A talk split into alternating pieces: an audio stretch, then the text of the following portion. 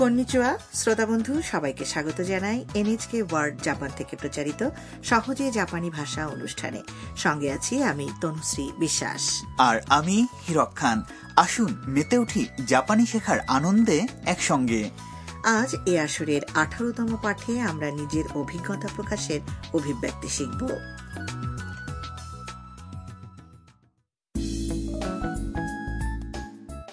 চীনা photographer Miya Nagano জেলা ঘুরে ছবি তুলে সবে ফিরেছে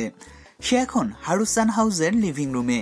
একই বাড়িতে বসবাসকারী ভিয়েতনাম থেকে আসা বিদেশি শিক্ষার্থী তাম এবং রোবট বাড়িওয়ালি হারুসানকে সে বলছে তার ভ্রমণ কাহিনী তাহলে চলুন শুনি আঠারোতম পাঠের কথোপকথন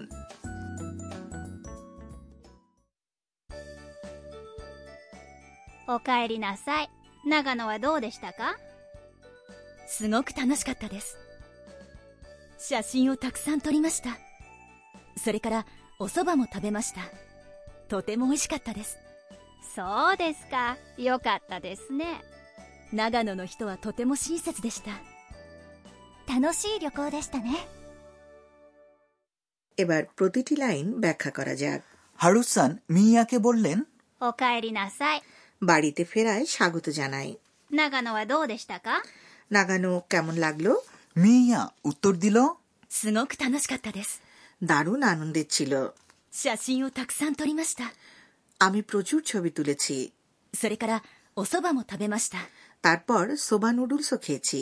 とても美味しかったです খুব সুস্বাদু ছিল হারুসান বললেন そうですか তাই নাকি よかったですね এ তো দারুণ ব্যাপার মিয়া বলে চলল 長野の人はとても親切でした নাগানো জেলার লোকজন বেশ আন্তরিক ছিলেন তাম বলে 楽しい旅行でしたね বেশ আনন্দময় ভ্রমণ ছিল তাই না মনে হচ্ছে মিয়া নাগানো জেলা ভ্রমণের মধ্য দিয়ে দারুণ সব অভিজ্ঞতা অর্জন করেছে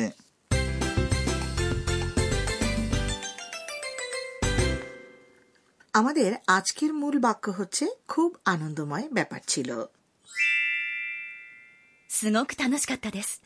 এই কথাটির শব্দবিন্যাস মুখস্থ রাখলে আপনি আপনার অভিজ্ঞতা আর অনুভূতি জাপানিতে প্রকাশ করতে পারবেন সহজেই বাক্যটির বিভিন্ন অংশের অর্থ এবার জেনে নেওয়া যাক すごく মানে হল খুব অত্যন্ত আর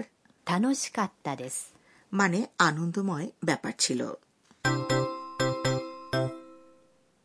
আজকের পয়েন্ট হল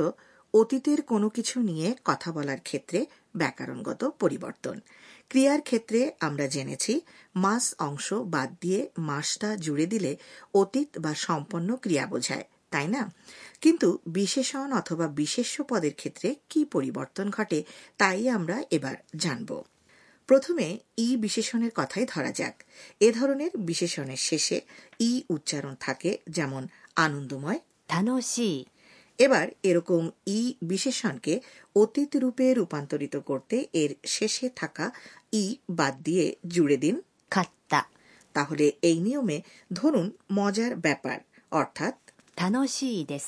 কথাটি যদি অতীত রূপে বলতে চান সেক্ষেত্রে এটা হবে 楽しかったです অর্থাৎ মজার ব্যাপার ছিল বন্ধুরা শুনে শুনে বলুন 楽しかったですすごく楽しかったです এই পাঠের সংলাপ থেকেই আরেকটি উদাহরণ হচ্ছে 美味しかったです এটি হল সুস্বাদু বা 美味しいです কথাটির অতীত রূপ আবার 良かったです কথাটি হচ্ছে ভালো বা いいです কথাটির অতীত রূপ এটাকে আমরা ব্যতিক্রমী গঠন হিসেবে মুখস্থ রাখতে পারি তাই না দিদি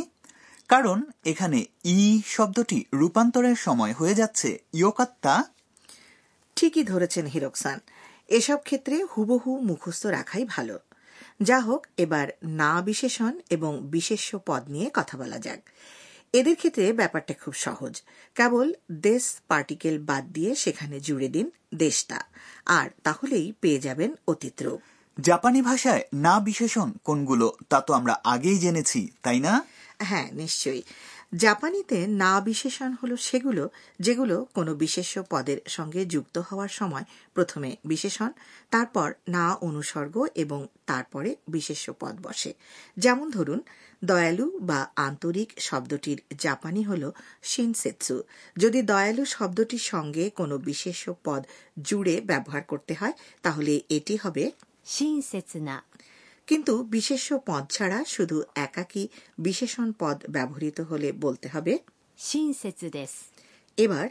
親切です কথাটিকে অতীতে রূপান্তর করতে হলে পার্টিকেল দেশ বাদ দিয়ে সেখানে দেশটা জুড়ে দিয়ে বলুন 親切でした বিশেষ্য পদের পরে দেশ থাকলেও একই নিয়মে অতীত রূপ বানাতে পারেন যেমন আনন্দদায়ক ভ্রমণ বা 楽しい旅行です কথাটির অতীত রূপ হবে 楽しい旅行でした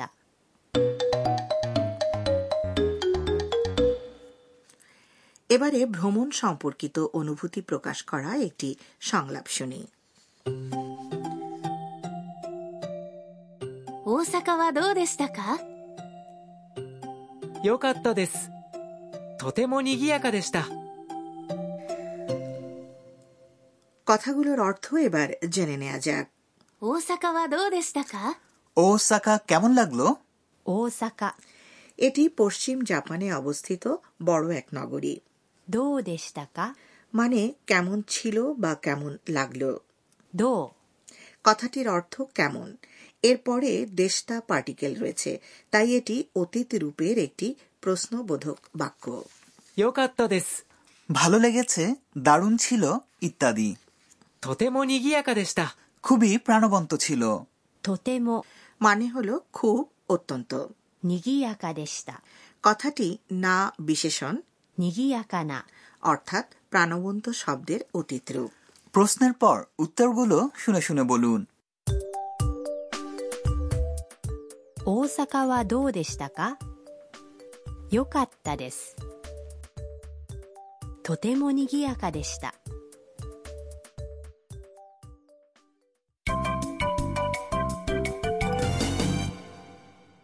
এবারে আজকের বোনাস বাক্য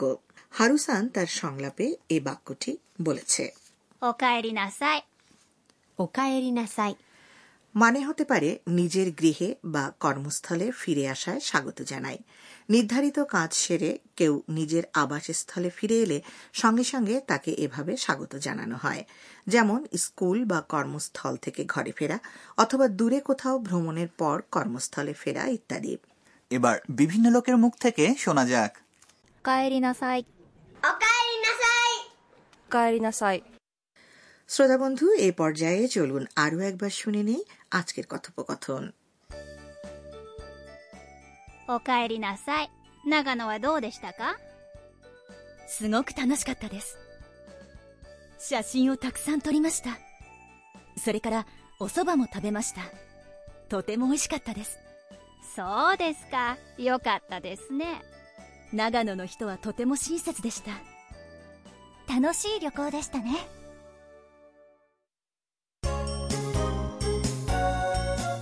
ミーヤーのトラベルガイド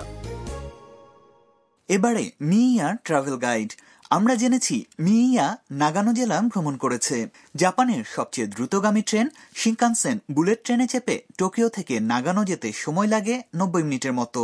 আমাদের আজকের আলোচ্য বিষয় শিনকানসেন বুলেট ট্রেন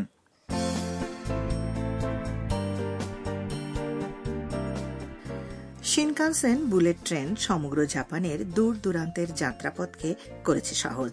এর সাহায্যে টোকিও থেকে মাত্র কয়েক ঘন্টার মধ্যেই বড় বড় শহরগুলোতে যাওয়া যায় যেমন টোকিও আর কিয়োতো নগরীর মধ্যকার পাঁচশো কিলোমিটার দূরত্ব যেতে মাত্র দুই ঘন্টার কিছু বেশি সময় লাগে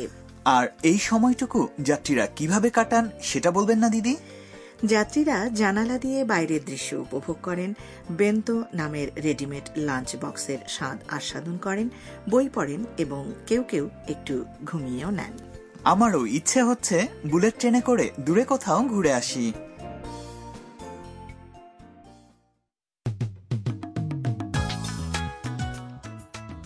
শ্রোতা বন্ধু আশা করি আজকের সহজে জাপানি ভাষা আপনাদের ভালো লেগেছে আগামী আসর শোনার আমন্ত্রণ রইল